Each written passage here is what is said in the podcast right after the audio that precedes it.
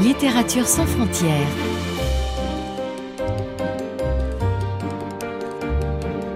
Catherine Fruchon-Toussaint. Nicolas Benita. Bonjour à toutes et à tous et bienvenue dans cette émission très spéciale consacrée à la lecture. Aujourd'hui, vendredi 10 mars, c'est en effet la journée officielle où toutes et tous sommes encouragés à lire. Je lis, tu lis, vous lisez et elles lisent elle, comme les douze écrivaines que vous allez entendre dans ce florilège que je vous propose dans un instant, ou quelques heures après la journée des droits des femmes, j'ai choisi de vous faire réécouter douze voix d'autrices que j'ai reçues récemment lisant un extrait de leur livre et que je vous laisse découvrir au fil de l'émission. Et pour commencer, honneur à celle qui a reçu en 2022 le prix Nobel de littérature, Annie Ernaux avec un passage de l'événement, un des premiers textes à avoir abordé la question de l'avortement. Il y a une semaine que j'ai commencé ce récit, sans aucune certitude de le poursuivre. Je voulais seulement vérifier mon désir d'écrire là-dessus. Un désir qui me traversait continuellement à chaque fois que j'étais en train d'écrire le livre auquel je travaille depuis deux ans. Je résistais sans pouvoir m'empêcher d'y penser. M'y abandonner me semblait effrayant. Mais je me disais aussi que je pourrais mourir sans avoir rien fait de cet événement. S'il y avait une faute, c'était celle-là. Une nuit, j'ai rêvé que je tenais entre les mains un livre que j'avais écrit sur mon avortement, mais on ne pouvait le trouver nulle part en librairie et il n'était mentionné dans aucun catalogue. Au bas de la couverture, en grosses lettres, figurait épuisé. Je ne savais pas si ce rêve signifiait que je devais écrire ce livre ou s'il était inutile de le faire.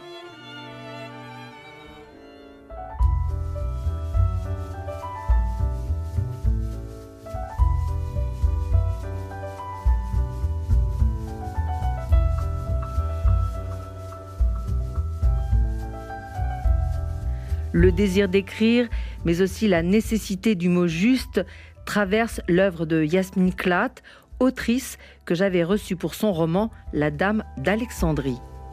Je m'efforcerai de nommer les choses et les lieux par leur nom. J'ai pourtant tendance à vouloir, lorsque j'écris et lorsque je vis, m'enfoncer dans la brume, brouiller les pistes. Mais il est vrai que ce qui est dit simplement et directement sonne juste, comme une pièce de monnaie sur un comptoir, par exemple. Cela fait un léger tintement, métal contre métal. On a entendu, on se retourne, c'est là. Je m'efforcerai de le faire pour deux raisons. La première, c'est qu'on ne sait jamais combien durera la vie. Nous vivons perpétuellement dans l'urgence. Tout est à dire dans l'instant. Ou alors faut-il garder un silence princier qui maintient près des hauteurs? Je crois peu aux vertus de la parole, je m'en méfie. Aussi dois-je me corriger. Tout est non pas à dire, mais à écrire dans l'instant. La parole orale est le plus souvent source de malentendus, d'interprétations, objet de mauvaise écoute. Les mots dits sont comme ces petites bulles qui se dégagent des fleurs de coton lorsque l'on souffle dessus. Ça part dans tous les sens. La deuxième raison est une phrase dont l'auteur est un écrivain qui habite à Paris, le même quartier que moi. Nous dînions ensemble évasivement et un peu par hasard, je ne sais plus où, chez Pierre, aux amandiers. La seule chose dont je me souviens avec acuité, c'est cette phrase qu'il avait prononcée. Vous savez, les gens ont l'air d'aller bien, mais chacun de nous a sa nuit.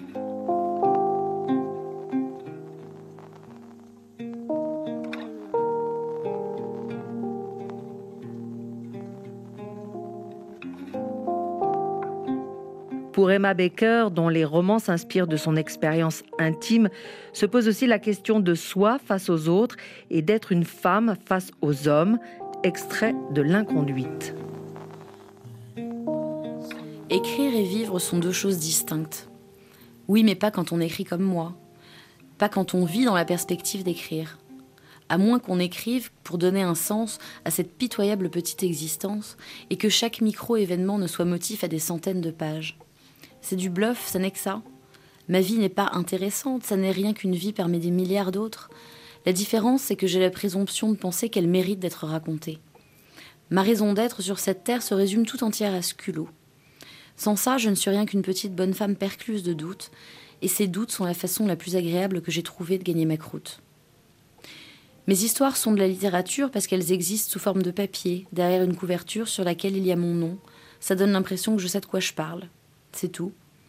Et la raison pour laquelle j'écris si lentement, c'est que je ne peux pas pondre une page sans devoir penser aux grands écrivains français et me souhaiter la confiance d'un homme blanc médiocre.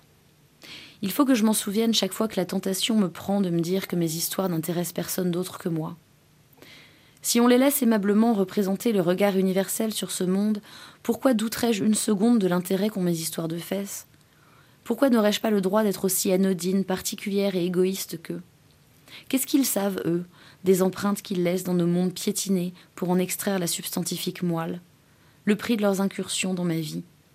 Si on les laisse cracher 400 pages sur le plaisir qu'ils prennent, sur la façon dont le contact des femmes les transforme, alors qu'on me laisse aussi parler du gâchis, des attentes, des grands emportements, qu'on me laisse parler de la façon dont la fréquentation des hommes m'a longtemps changé en servante, en muse et en geisha, de la façon dont ma volonté de les comprendre m'ampute de ma capacité à vivre lorsqu'ils sont là, qu'ils me regardent, de la façon dont j'emmagasine les impressions de vie pour les écrire après et sentir quelque chose.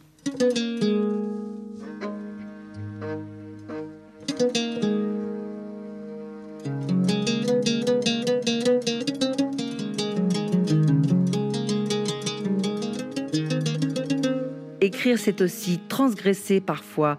Ainsi, Mina Namous, dans son premier roman, Amour extérieur nuit, fait avec délicatesse le portrait d'un couple à Alger condamné à s'aimer clandestinement.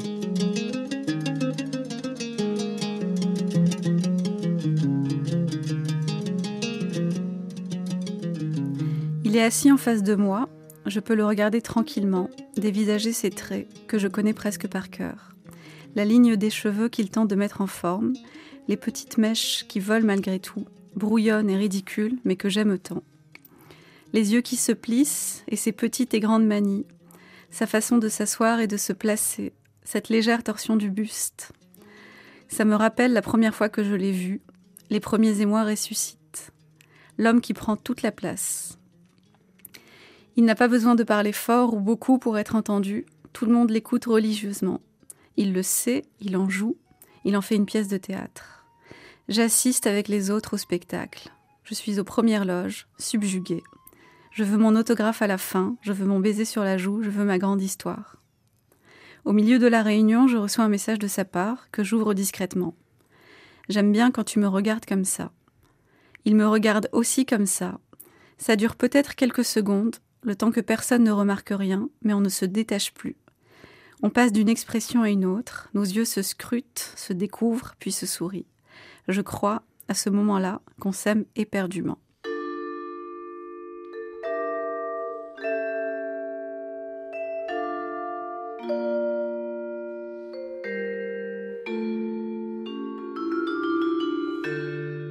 Après l'amoureuse, il y a la mère, celle qui doit affronter la différence de son fils, autiste et coupé du monde. C'est ce que raconte Mintra Nui dans son récit Un enfant sans histoire.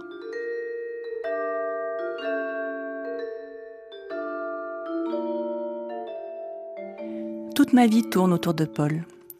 On a beau me répéter qu'il faut que je prenne soin de moi aussi, je n'entends pas. Le travail, les amis, mes parents, mon couple, sans parler du monde extérieur, guerre, chômage, scandale, catastrophes naturelles, désastres écologiques, politiques, financiers. Tout s'est dissous, tout a fondu. Ne reste que mon petit garçon, au visage d'ange et aux cris inarticulés. Ces sourires qui me broient le cœur, ces crises qu'il faut non seulement supporter, alors que Paul semble exploser sur place, mais comprendre et analyser dans l'espoir de les dompter et de desserrer les taux d'incommunicabilité qui l'étouffe et le condamne à la solitude. Alors je ferme les yeux et m'exhorte au courage, m'exhorte à penser à mon enfant et non à mon chagrin, m'exhorte à ne pas pleurer sur mon sort, ni sur celui de Paul du reste, car pleurer ne sert à rien, à part faire perdre du temps. Pleurer n'aidera personne, et surtout pas Paul, il faut agir, c'est tout.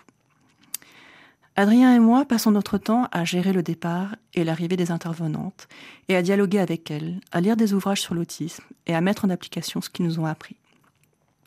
Constatant qu'ils n'obtiennent aucune réponse à leurs mots, sourires, grimaces, comptines, bisous et autres gousi-gousi, les parents d'enfants autistes tendent insensiblement à se taire, à éteindre leurs tentatives de contact et de stimulation. Il faut évidemment aller contre cette tendance et persister, en dépit de l'absence de réaction de Paul, de son visage qui se détourne, de son regard qui semble glisser sur le monde, sans rien voir. Je persiste donc. Je souris largement, prends une voix claire et un ton joyeux pour commenter les actions de Paul, en ayant soin de n'employer que des phrases courtes et simples. Je me mets à son niveau, sur le tapis du salon, et tente de participer à ses occupations. Appuyer sur les pastilles des livres musicaux, assembler des Legos pour former une tour, glisser des balles dans un circuit de bois. Je m'applique à l'imiter et à l'aider, tente de mettre en place un tour de rôle, lui présente régulièrement de nouveaux jeux. La plupart sont rejetés, mais le petit est sensible à mes efforts. Il me regarde, sourit, pose sa main sur mon bras ou mon visage, semble content. Il rit quand je joue à coucou caché et peut alors plonger brièvement ses yeux dans les miens. Il lui est même arrivé une fois de répéter coucou, juste après moi. Un coucou, murmuré, timide, hésitant, mais qui m'a galvanisé. J'en ai crié de joie, soulevant Polo pour lui faire faire l'avion dans tout l'appartement.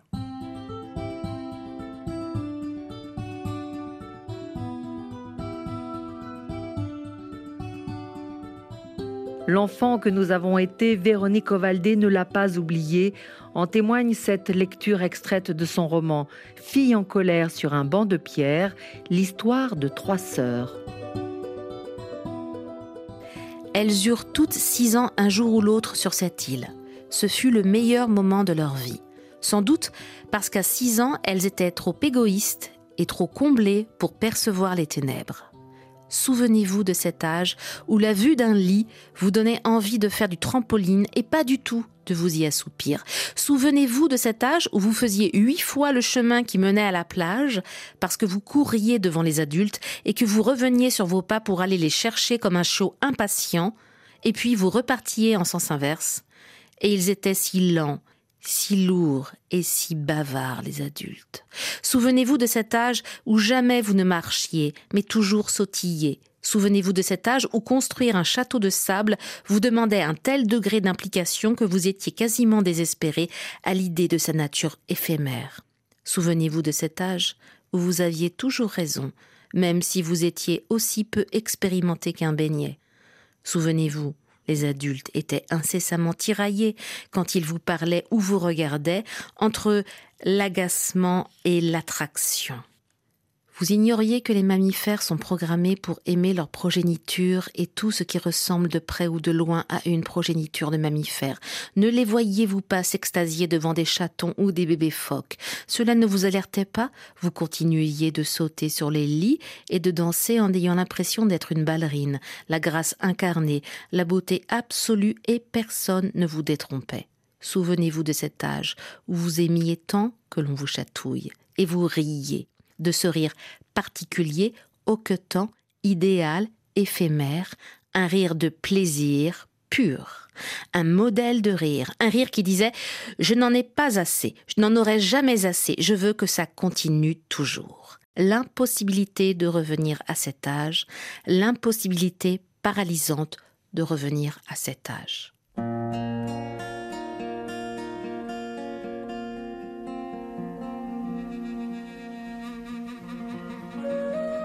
Être femme, c'est aussi être une guerrière au sens propre.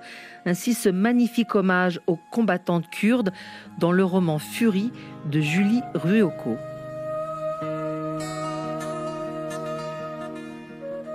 C'est faux de penser que la guerre est un moment que l'on peut saisir entre deux dates et défaire par un traité. En tant que femme, nous sommes bien placés pour savoir qu'elle n'a jamais cessé. On a cru parfois avoir refermé ses portes, enterré ses armes, mais elle a continué de se perpétuer au-delà de nous, chaque heure, chaque minute. Car même si les hommes peuvent promulguer la paix et le commerce entre eux, pour les femmes et la nature, il n'y a jamais eu de trêve. Pas une seule seconde, tu entends? Que ce soit en pleine lumière ou derrière les portes closes, à chaque cri ou devant l'enfant qui se tait, on a laissé la guerre cultiver sa part dans l'esprit des hommes, affermir son empire en humiliant la terre sous leurs pas. Savais-tu qu'au début de ce conflit, quand l'armée noire a massacré les villages yézidis et enlevé les filles. Ce ne sont pas les soldats de leur pays qui sont venus à leur secours, mais les sœurs du Kandil. Elles ont été les seules à entendre le rappel, et elles sont descendues des montagnes où elles s'entraînaient pour les libérer. Et après des jours de lutte, lorsqu'elles les ont enfin tirées de l'enfer, il fallait encore les défendre de leur père et de leurs frères qui les attendaient avec un couteau pour laver leur honneur, leur sale honneur. C'est contre lui que nous avons pris les armes, contre cet orgueil de l'homme qui l'érige en possesseur du monde et qui a inventé un dieu cruel pour se venger d'être plus petit que la nature. On se moque de prouver qu'une femme peut mourir sur le champ de bataille. Mourir, c'est ce qu'il y a de plus simple. Pour le reste, nous avons vite appris à reconquérir des villes qui n'existaient plus et à inaugurer les cimetières. Mais eux, apprendront-ils à bercer les petits sous les bombes, à ravaler leurs larmes et à s'humilier devant le ciel et la terre pour défendre ce qui ne leur appartiendra jamais? Ce courage-là n'est pas récompensé par des médailles, ni mentionné dans les livres. Et il y a pourtant là quelque chose d'essentiel, à la fois comme un sacrifice et une espérance plus terrible encore. C'est l'espérance que tout cela s'arrêtera, que le sang qui s'est abreuvé au verre de nos fleuves ne se répondra plus dans la poussière, et que les femmes, enfin, ne seront plus enceintes du malheur. Quand on aura enfin terminé, les cercueils et les berceaux cesseront d'être des boucliers, et les ventres des trophées ou des armes. Nous nous battons pour en finir. Nous nous battons pour arracher la part de la violence dans le cœur des hommes. Rien ne nous dit que nous réussirons. Mais si tu savais pourtant comme ce jour est cher à mon âme, je suis sûr que sortir de la guerre sera comme sortir du sommeil. On s'éveillera tous et le ciel sera pur d'un nouveau soleil. Il y aura assez de lumière pour sécher tout ce sang et des constellations neuves pour accrocher les prières pas encore écrites. Ce jour-là, les hommes se consoleront de ne pas être à l'image de Dieu, mais dignes de sa nature. Crois-moi, nous nous battons pour que ça arrive. Avec notre vie et notre sang, nous nous battrons jusqu'à l'extinction de nos forces. Nos camarades seront plus patients que les bourreaux et plus affûtés que leurs sabres.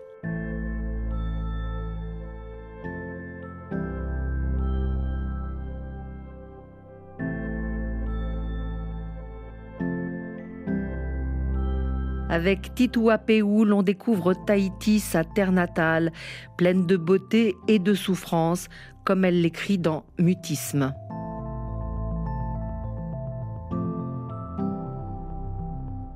Je ne sais pas comment parler de mon pays, de mon île, Tahiti. C'est presque comme une évidence. Je veux dire que mon île est en moi, bien assise en ma mémoire, en mes souvenirs. Et c'est tellement évident qu'il est difficile de l'en faire sortir. Les autres, les étrangers, s'attendent peut-être à des choses quelque peu exotiques. Moi, je ne sais pas si c'est exotique. Je ne sais pas si tout ce que je peux dire de mon pays peut satisfaire à leurs exigences. Si ce n'était pas le cas, je ne m'en excuserais pas car je ne crois pas avoir le droit de sacrifier à l'amour d'un vécu personnel et collectif, le mien, celui de ma famille, de mes voisins et par extension celui de mon peuple. Vous parlez par exemple du climat et du paysage n'en vaut peut-être pas la peine. C'est du déjà vu. C'est en somme la carte postale qui a fait de nombreuses fois le tour du globe. Oui, il fait aussi chaud et beau que sur ce bout de terrain, de carton. Seulement la plage blanche, c'est pas vraiment Tahiti. Ce doit être une de ces îles. Tahiti, il n'y a pas plus volcanique comme île. Les plages y sont souvent décevantes pour qui arrive, parce que noires. Les montagnes, pour la plupart encore désertes, n'en finissent pas d'impressionner. Elles semblent inattendues, posées là par les dieux, par reconnaissance envers un peuple fidèle. Tahiti, c'est une côte ouest très chic qui possède quelques rares plages blanches. C'est aussi une côte est, plus tourmentée, souvent grise de pluie et pleine de falaises abruptes. Les vagues qui se jettent sur cette côte, c'est un peu le chagrin de la terre entière qui vient mourir là. Je sais pas comment vous dire. Mon île, c'est les deux à la fois. Le paradis, ou du moins l'idée qu'on s'en fait, et la torpeur et mélancolie quasi celtique.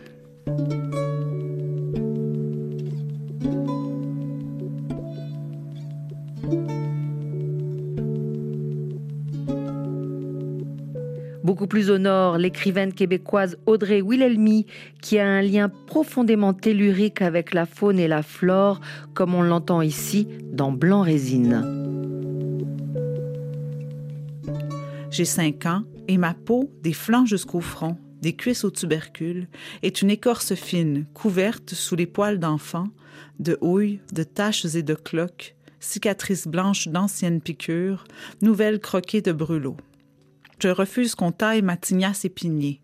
J'y accueille les abeilles et les feuilles, les brindilles cassées, les chardons, les chenilles tombées sur mon chemin. Je suis brune, rouille et noire, fille de la forêt, de la mine, des vingt-quatre ventres de ma mère, de mon père tribu. La toute première fois que je découvre la blancheur, je l'entends avant de la voir. Son passage tapageur, ses pas qui froissent les fougères, alertent les oiseaux, écureuils et mulots. Je suis en train de jouer près d'une cascade. J'appelle mon amour la chute du filet aux truites et la grosse roche de l'éboulis. Je m'accouple au boulot, je me frotte sur les écorces, je dis amic ononiuse, je promets au sapin des bébés sauvages, je m'éloigne et je reviens. Je me penche sur les branches et je chuchote, main en cône autour de mes lèvres et contre le tronc. Ils vont naître maintenant. Je sors de mes culottes des bouts de feuilles, des bourgeons. Je dis notre descendance, mon amour à Basie, regarde pendant que je m'ébats nos enfants. Comme mes mères enfantaient de moi, j'accouche de ma taïga. La blancheur dérange la naissance de mes arbrisseaux. Je la flaire à cent pas. Je n'ai jamais rien reniflé de semblable. Les parfums de son corps masqués sous une odeur qui n'est pas celle du bois, de l'alcool, de la pipe, de la terre, celle d'aucune fleur non plus.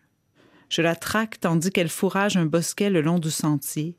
Elle ne devine rien. Mes pieds savent depuis toujours ne pas faire craquer les brindilles, et mon souffle se taire et mon cœur se détendre. Aux Comores, la nature est aussi très inspirante pour Toufat Moutar, dont le premier roman s'intitule Le feu du milieu.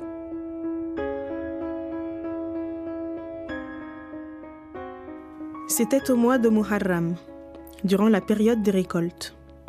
Je n'ai jamais su nommer correctement les deux vents qui soufflent sur mon île, lequel est le Kashkazi, lequel est le Koussi. L'ordre de leur nom m'a toujours échappé, même à cette époque de mon onzième anniversaire. Je me souviens seulement que durant l'année, nous traversions toujours deux saisons, celle des pluies et celle des bourgeons qu'un vent frais caressait, et qu'à cette seconde saison, Tamou était toujours sévèrement enrhumé. Sous la brise, les feuilles des manguiers se frottaient les unes contre les autres, comme les ailes des grillons. Celles des palmiers ployaient lentement à gauche puis à droite, et j'aimais voir les laisseaux volter au-dessus des chevilles de mes camarades. La veille du jour de l'an, nous étions partis chercher du bois dans la forêt bordant la cité d'Itsandra, le bois d'Ahmad. Il n'avait pas plu depuis un mois. Le bois était sec, juste ce qu'il fallait pour prendre feu le sol de sable et de roches s'enfonçait sous la plante de nos pieds calleux. Nous marchions du pas sûr et déterminé des enfants à qui l'on a confié une mission qui leur donne de l'importance. Nous étions cinq à accomplir cette tâche. Mlima, Ramla, Maka, Olympe et moi. Lorsque nous parvinrent les parfums de mangue et d'eucalyptus, nous sûmes que nous étions arrivés à destination. Nous avions deux heures pour collecter un maximum de branches, les plus sèches possibles. Olympe délimita la parcelle dont nous allions nous occuper et nous répartit dans cinq sections. Une fois notre bois ramassé, nous devions nous retrouver à l'entrée de la forêt pour fagoter nos branches et nous aider mutuellement à les charger sur nos têtes. Je partis en direction des bosquets de Henné. J'étais ravie de mon affectation. Des manguiers et des litchimales y protégeaient les arbustes de leur ombre, et le sol était toujours jonché de leurs branches sèches. J'allais pouvoir cueillir des feuilles pour Tamou, celle qui tenait auprès de moi le rôle de mère. Lorsque j'approchais de ma zone, ma joie fut vite contrariée. D'autres avant nous étaient venus glaner du bois ici. Elles avaient laissé traîner des petits tas de branchages, trop fins pour brûler assez longtemps. Il me fallait chercher plus loin. Des rameaux obstruaient ma route, et je dus couper à travers les pieds de citronnelle sauvages et les orties. Quand enfin j'atteignis le lieu où étaient tombées les plus grosses branches, j'étais hors d'haleine et hors de moi. Depuis ma naissance, il me semblait que quelqu'un s'amusait à placer des obstacles sur ma route, des obstacles visant à rendre vaines toutes mes actions. Ma mère, en premier lieu, trop jeune pour élever un enfant, elle avait tout simplement résolu de me tuer. C'est Amou qui l'avait surprise la main refermée en coupe sur ma bouche et mon nez, les yeux rougis par la rage. Tamou m'avait arraché à ses bras meurtriers, et ma mère s'était enfuie là où personne ne la retrouverait.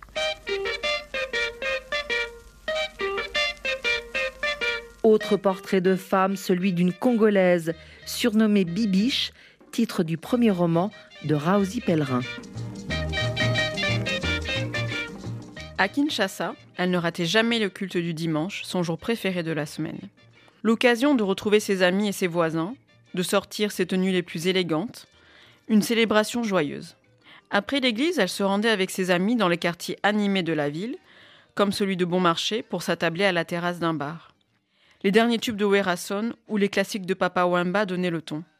Elle se baladait ensuite le long des avenues en savourant des brochettes, pendant que la jet-set locale, des fils de coopérants, des personnalités politiques, des gens en tout cas que l'on n'osait pas approcher, paradait au volant des plus belles voitures. À l'époque, elle était toujours en mouvement, dans le vent, une femme de Kinshasa qui évoluait habilement entre les conventions, sa foi et son ancrage dans la société moderne congolaise. Ce mélange des genres, somme toute typique d'une jeune femme de Kinlabel, la rendait heureuse. Le départ de son mari y avait contribué, elle avait alors découvert qu'elle avait des envies, des convictions. Paradoxalement, elle priait bien plus régulièrement désormais et hors de l'église. En détention, elle pensait beaucoup au prophète. Simon Kimbongu, comme elle, avait connu la prison. Lui aussi avait 34 ans le jour de son arrestation. Des années d'incarcération qui n'avaient pas ébranlé sa foi ni son sens du devoir. À travers ses prières, elle l'implorait de lui insuffler son courage, ne serait-ce qu'une infime part. Les bourreaux de Kimbongu étaient belges, les siens partageaient le même sang qu'elle. En plus de l'oppression, elle ressentait un sentiment de trahison innommable. Sa langue maternelle était aussi celle de l'oppresseur.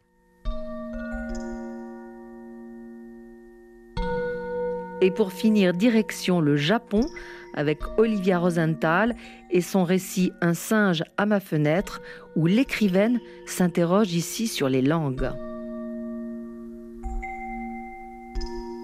Le japonais est une langue très compliquée, a dit Kaito comme s'il se parlait à lui-même. Beaucoup plus compliquée que l'anglais. En particulier parce que le je japonais n'existe pas vraiment. On l'utilise très peu, même entre amis. Il existe bien un je mais on ne l'emploie que dans l'intimité avec des proches. Et ce mot n'existe pas pour les femmes. Les femmes n'ont pas à leur disposition cet accès à l'intimité. Et ce qui rend la langue plus complexe encore, c'est qu'il n'y a pas de genre en japonais. Il faut toujours être attentif au contexte, à l'atmosphère, au cadre dans lequel on est amené à s'exprimer avant de prendre la parole. Il s'agit de respecter l'harmonie entre les différentes personnes présentes, et ce respect s'apprend tous les jours, à l'école, à la maison et au bureau. On doit rester à l'affût. On ne doit pas commettre d'erreurs et rompre l'harmonie sociale sous peine d'être ostracisé. C'est pourquoi il est si fatigant, même pour un japonais, de parler sa propre langue. Jamais je n'aurais imaginé que la paix sociale et la concorde puissent exiger un travail aussi épuisant, une contrainte aussi permanente, un oubli de soi aussi profond et systématique, la nécessité de renoncer par l'entremise d'une langue lisse et impénétrable comme un miroir à toute individualité. Grâce à Keito, j'ai compris pourquoi la paix est un bien aussi précieux que fragile. Et c'est sur ces mots, la paix, mais on pourrait dire la littérature, est un bien aussi précieux que fragile, que se referme cette émission spéciale lecture. Vous avez pu entendre 12 écrivaines lire un extrait de leur livre. Toutes les références sont à retrouver sur le site de rfi.fr à la page Littérature sans frontières, que vous pouvez aussi réécouter en podcast sur vos applications préférées. Et n'oubliez pas, tous les jours, je lis, tu lis, nous lisons. Littérature sans frontières. Catherine Fruchon-Toussaint. Nicolas Benita.